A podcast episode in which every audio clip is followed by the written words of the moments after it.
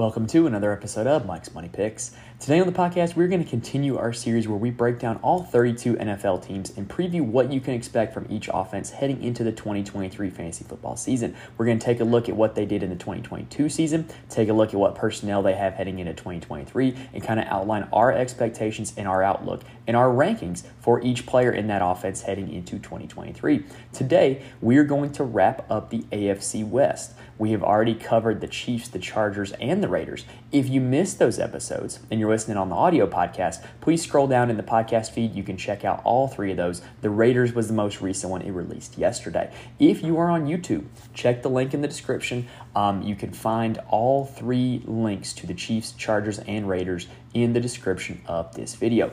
These outlooks, these previews, all this information that is going to be covered is objective information um, until we get to my final rankings. So you can use these stats and this information for redraft, dynasty, and best ball leagues. Now, if you are listening on YouTube, please hit the subscribe button it is free, it costs you nothing, and it really does help me out a lot. Please hit the like button also to help show your support. I'm trying to grow this channel, and it really does help me out a lot when you guys do that. And if you're listening to the podcast on Spotify, Apple, or wherever you get your podcast, please rate and review the podcast. Again, it really helps me out a lot. I used to think that people were just, you know, kind of just begging for help when people did that. But now that I am creating content, I do realize it really does matter. Your voice really does help me out a lot. And so I do appreciate it if you have already done so. Now, I did mention best ball earlier. If you're interested in playing best ball on one of the biggest best ball fantasy platforms on Underdog, you can use my promo code MConnolly88 to get your first deposit matched up to $100. That code is um, on the screen on YouTube right now.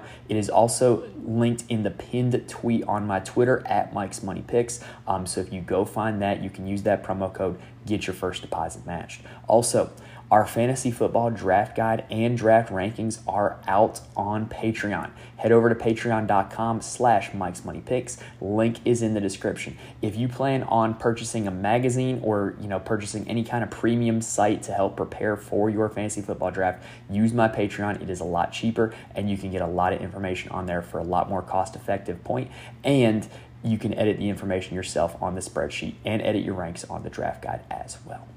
All right, so that does it for the introduction. Let's go ahead and get into the uh, Denver Broncos preview. But first, let's get a quick word from our friends at Spotify.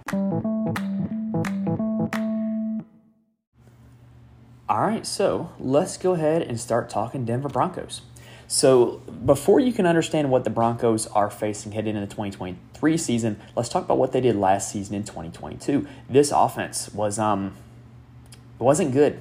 They were 21st in the league in total yards, averaging 325 per game, and they were dead last in the league in total points, 16.9 points per game. They also passed at the 13th highest rate in the league, presumably because they were trailing in a lot of games last season. Now, the Broncos season when you talk about their lack of success, a lot of people will point to the disappointment of quarterback Russell Wilson. More on him later, but kind of the guy that ended up being the scapegoat was head coach Nathaniel Hackett. He was in his first season as being an NFL head coach after previously being the offensive coordinator for the Green Bay Packers, and he was fired after just 15 games as being a Broncos head coach. Um, as somebody who's in the coaching industry, if you have not heard me mention this on the podcast before, I do coach high school football and basketball you know, I'd never like to see coaches fired after, you know, like just 15 games or like after one full season. Like, I do think that there's an art to being a head coach, and some people have to learn that, which is why it's kind of crappy when you see a lot of jobs pop up, and one of their requirements is to have head coaching experience when they're looking for their new head coach. It, it kind of seems, um, you know, a little bit off putting, in my opinion, when people do that. But anyway, the bottom line is this Nathaniel Hackett made a lot of very visible mistakes as a head coach, as a game manager, uh, and I wish him all the best success. But it definitely does open up this Broncos offense a little bit more heading into the 2023 season. If you look at the two games after Nathaniel Hackett was fired. He ever or this team averaged 27.5 points in those two games and 252 passing yards in those two games. They were really a much more wide open, higher scoring offense after Nathaniel Hackett was fired. Uh, and so it kind of led a lot of people to think that the Broncos front office got it right. Again, as somebody in the coaching industry, I never wish like lack of success on anybody. So I do wish Nathaniel Hackett the best, but it does seem pretty straightforward that this offense was a little bit better after he was done away with. Now, in the offseason, they got a guy who can surely help improve their offense even more. They got Sean Payton out of retirement previous head coach of the New Orleans Saints. When Sean Payton was the head coach of the New Orleans Saints, he was there for 15 seasons. They finished in the top 10 in total yards 13 out of those 15 seasons. They finished in the top 10 in total points in 12 out of those 15 seasons. And they led the league in total yards six times. Now, the worst season offensively that they had was 2021, um, which was the last year of quarterback Drew Brees before he retired. So it led a lot of people to think that, that Sean Payton was not at the top of his game anymore.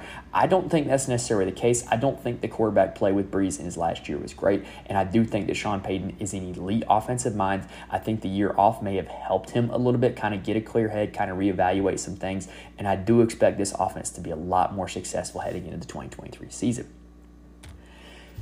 Now, if that offense is going to be successful, it's going to have to be because of quarterback Russell Wilson. As I mentioned earlier, he was a little bit of a disappointment after coming over in a big time trade from Seattle, but I kind of think that this year is looking up a little bit.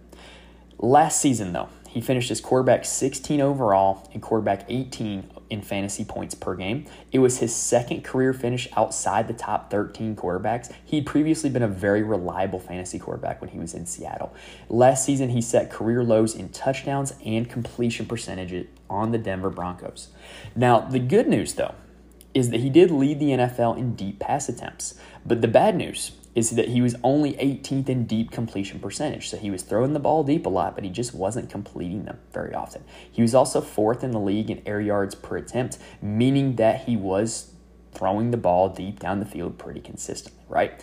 Now, when Nathaniel Hackett was the head coach, he only had two weekly finishes where he was in the top 15 quarterbacks. It's not good. He was quarterback four in week four and then quarterback three in week 14. However, after Nathaniel Hackett was fired, we mentioned that the whole offense had a lot more success. Well, Russell Wilson had a lot more success. They finally decided to let Russ cook. I had to say it. Uh, he finished as QB4 in week 17 and then QB1 overall in week 18. Now, here's the bottom line heading into next season. With Sean Payton coming in as the head coach, with Nathaniel Hackett no longer in the picture, and with a Philly healthy receiving corps, more on that later, I think that Russell Wilson has a little bit of upside heading into this year. However, right now, quarterback is a super deep position in fantasy football. He ranks as my quarterback 17 heading into next season. He is around the likes of Aaron Rodgers, Matthew Stafford, and Jared Goff. I think he should be drafted as a backup in most fantasy leagues, but he does possess legitimate starter upside. Like, I could very conceivably see a situation where if you draft a guy like Justin Herbert as your starter, you can get Russell Wilson as your backup, um, and he is going to give you that legitimate upside that once he starts having a good season, if Herbert's having a good season too, you could possibly trade Russell Wilson for a guy who has a disappointing or an injured quarterback. I think he does possess a lot of upside, but the depth of that quarterback position does keep his overall rank down. Now, in best ball leagues, I think it makes a lot of sense to pair Russell Wilson with Justin Herbert. It's kind of why I just mentioned that example because those two teams do play in week 17, which is what we want for best ball leagues. If you listen to my five strategies for best ball drafting video, or not video, podcast, excuse me, um, then you will have noticed that week 17 correlation is an important factor in succeeding in best ball, and those two teams do play in week 17. I really do like that pairing. Now, I, I gotta say it one time, Russell Wilson, you know, less ride. All right. Uh, now, let's go ahead and take a look at the running back position. So, the running back position was a revolving door in 2022 for the Broncos.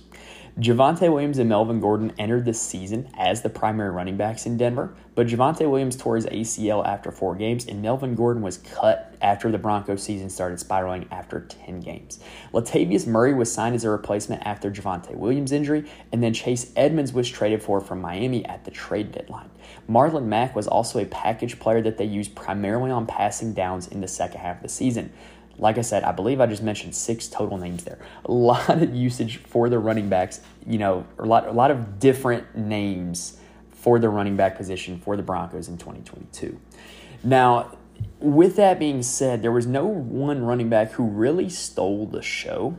In totality in 2022, Broncos running backs totaled three top 10 weekly finishes and only nine top 20 weekly finishes. However, there were six weeks where two Broncos running backs were starting caliber and they had two running backs in the top 30 of that week. Now, Javonte Williams was the most effective of the bunch. He averaged 13 fantasy points per game in the three games that he finished. It would be kind of unfair to count week four where he did not finish the game. Um, and it was an improvement over 2021. He did average 12.1 fantasy points in 2021, which was good for RB 2020 or RB 22 in that season. Holy crap, I said 20 a lot there. um, anyway, um, Javonte Williams is going to be the guy who has the most upside in this Broncos offense, he's going to be the guy who has the most historical success at the running back position in this Broncos offense. Now, what is also important to note is that whether the Broncos were coached by Nathaniel Hackett or otherwise, they love throwing to the running backs. They were targeted at the eighth highest rate last season which leads me into my next point of conversation. Sean Payton has had a lot of success with running backs in a, or from a fantasy football perspective in his offenses. Alvin Kamara was a top 8 fantasy running back every year where he played with Sean Payton. Mark Ingram was top 12 all 4 years from 2014 through 2017. Darren Sproles finished his RB8, RB8 and RB25 in 3 years with Sean Payton. Tim Hightower if you don't who, if you do not know who that is, I don't blame you. He averaged 14 fantasy points per game in 2015 with the Saints, and then Pierre Thomas back when the Saints were winning Super Bowls finished as a top 25 running back five separate times in a Sean Payton offense. So the bottom line is this: Sean Payton offenses can support two top 25 fantasy running backs at the same time, and they do target the running back position in the passing game quite a bit. This is a very lucrative spot for whoever is going to be playing the snaps in Denver this season. So let's talk about who might be playing those snaps in Denver this season. The running backs currently on the Broncos roster are Javonte Williams, Samaje Perine, and Tony Jones Jr. Tony Jones Jr. played with Sean Payton as his coach in New Orleans, but has never been a lead back, never really had a whole lot of sustained fantasy success. Samaje Perine was primarily a third down back in Cincinnati in the last three seasons, and when he was given like starters workload, he was very successful. In three starts last season when Joe Mixon was injured, Perine averaged 24 fantasy points per game in that stretch. So Samaje Perine gave a good pop when he was the starter in Cincinnati. So could he do something as a starter in Denver? I don't know, because here's the deal. I did mention that Javonte Williams tore his ACL last season. He may or may not be ready for week one. I think a lot of experts are kind of projecting him to be ready for week one, but you never really know with ACL injuries. Um, it's quite possible that he is either A, not active in week one, or B, not seeing a full workload week one. There was a similar timing standpoint with Saquon Barkley when he tore his ACL a few years back, and in week one, they kind of eased him back into action. It wasn't until like week three or four where he was like full workload Saquon Barkley.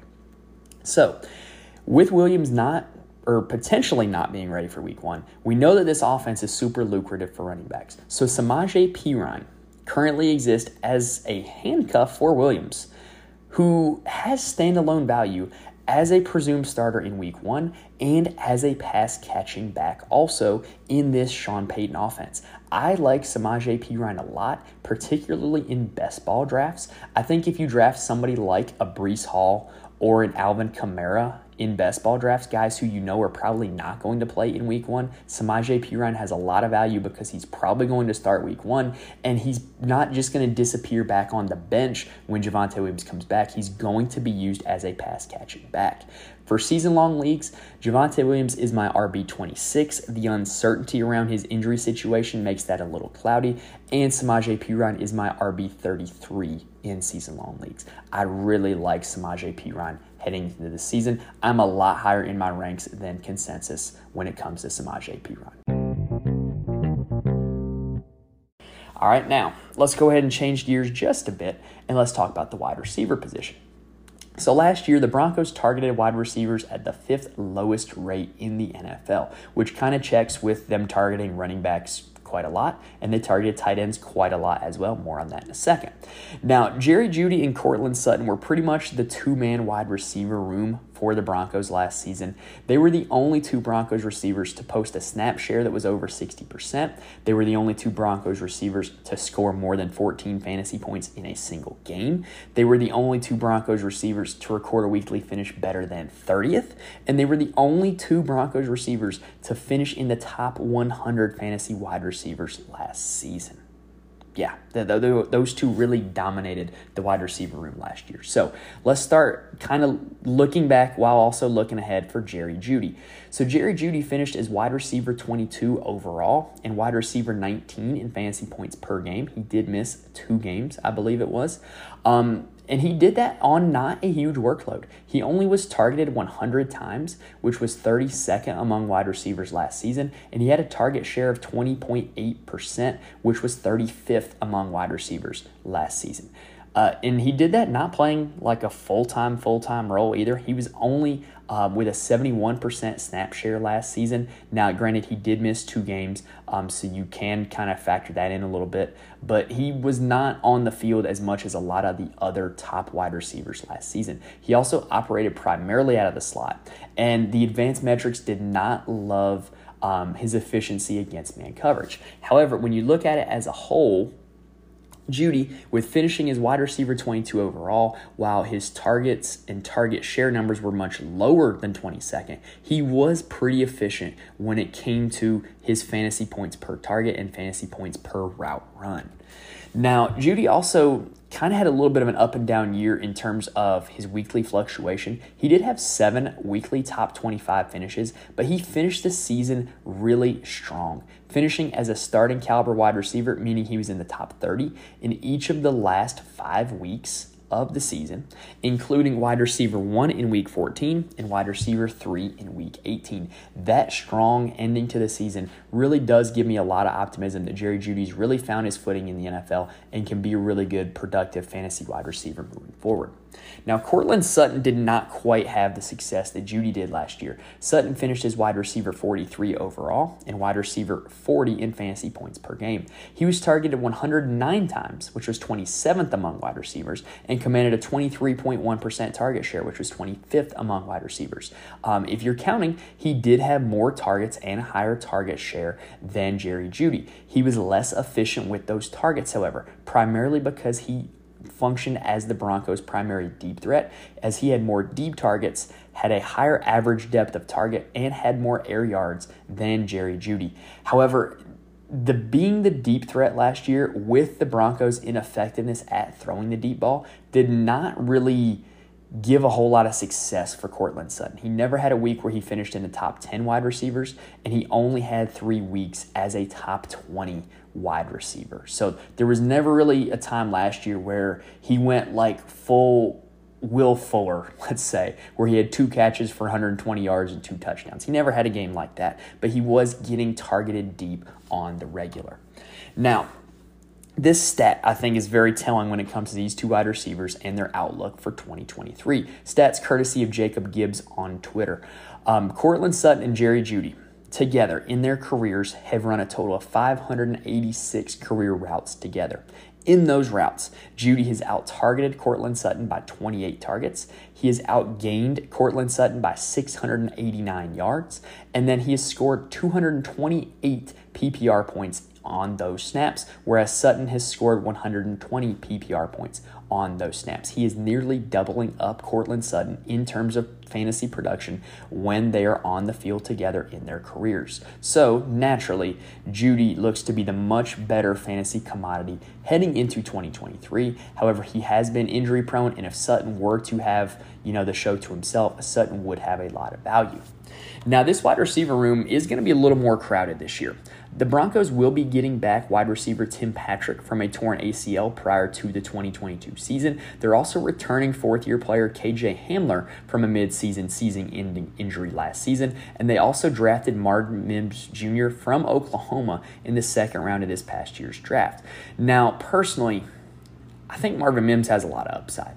Watching him at Oklahoma, he was really one of the most misused players in college football last season. Mims is like a big play waiting to happen. Kind of like he's, uh, let me think of the best example for this. He's not quite as fast as Tyreek Hill, and he's a little bigger than Tyreek Hill, but he could kind of be used in that similar way of just a guy who can take the top off of the defense, or a guy who, when you get the ball in his hands, is going to be very productive with it. But Oklahoma last year, they didn't really use him in that way. They were much more conservative offense without Lincoln Riley at the helm. They didn't really look to target Marvin Mims deep as much as I personally would have. So I do think it's interesting to see that Sean Payton did go out and draft this wide receiver, and we've seen deep threat receivers have a lot of success in Sean Payton offenses. Think Devery Henderson, think Ted Ginn Jr.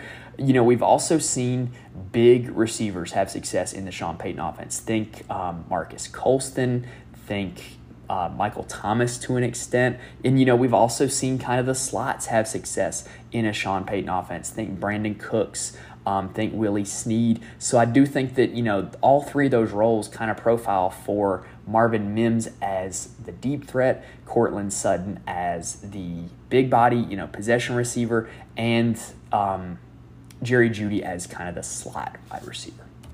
Now, when we look to next season, looking at where they rank for me, Jeudy is obviously going to be ahead of Sutton. And the depth chart is a bit of a mess after this, but like I said, I think Mims has the most upside as a rookie who has draft capital that was invested by the new coaching staff and the new regime in Denver. So I do think that Mims has the most upside out of anybody not named Jeudy or Sutton. It'll be interesting to see if that is, in fact, how it plays out. Um, Mims is actually my seventh ranked rookie wide receiver this season, but in terms of overall ranks, Jeudy is my wide receiver 23. Um, I think he's a pretty safe um, mid to end of the fifth round pick, I have him ranked around the likes of Terry McLaurin. Um, Sutton is my wide receiver 38. He's ranked right behind Brandon Aiyuk in my ranks. And then Marvin Mims is my wide receiver 66 heading into next season. Now, let's go ahead and talk about the tight end position. So, the Broncos targeted tight ends at the 13th highest rate in the league last season. Um, I was very high on Albert O. Albert Okwuegbunam heading into last season, and he started the season as the starting tight end. But whatever, something happened, and he quickly fell out of favor with last year's coaching staff for the Broncos. But he did have a late resurgence in Week 17. Albert O did have two solid weekly finishes. He finished as tight end 16 in Week One when he was the starter, and tight end nine in Week 17. But he was virtually irrelevant in every other week. He is still on the Broncos roster as one of their tight ends, though. Greg Dulcich is the name that you need to know. He was a rookie last season who turned in five weekly top 12 performances, even though he did not catch a pass until week six, and he also did not play in the last two weeks. So, what ended up happening was Dulcich actually finished the season as tight end 17 in fantasy points per game, which is not bad considering that he was a rookie and he did not play in seven games. Now, in those games that he did play, he did command a 17% target share, and he did play 193 snaps out of the slot. He didn't line up as an inline tight end as much as a lot of other traditional tight ends, and that caused his receiving role to be more like that of a wide receiver than a tight end. He had a 10.6 average depth of target, which ranked third among tight ends. Now, the Broncos did go out and sign former New Orleans Saint Adam Trautman, who did play under Sean Payton in New Orleans. So the Broncos tight end depth chart is going to be some combination of Dulcich, um, Albert O, and Adam Trautman. I personally think that Um, Dulcich is going to end up being the starter. However, obviously, that does carry a little bit of risk with Albert O being a supremely talented player and Adam Trautman coming in with that familiarity of the Sean Payton offense. So, Dulcich does rank as my tight end 13 heading into next season.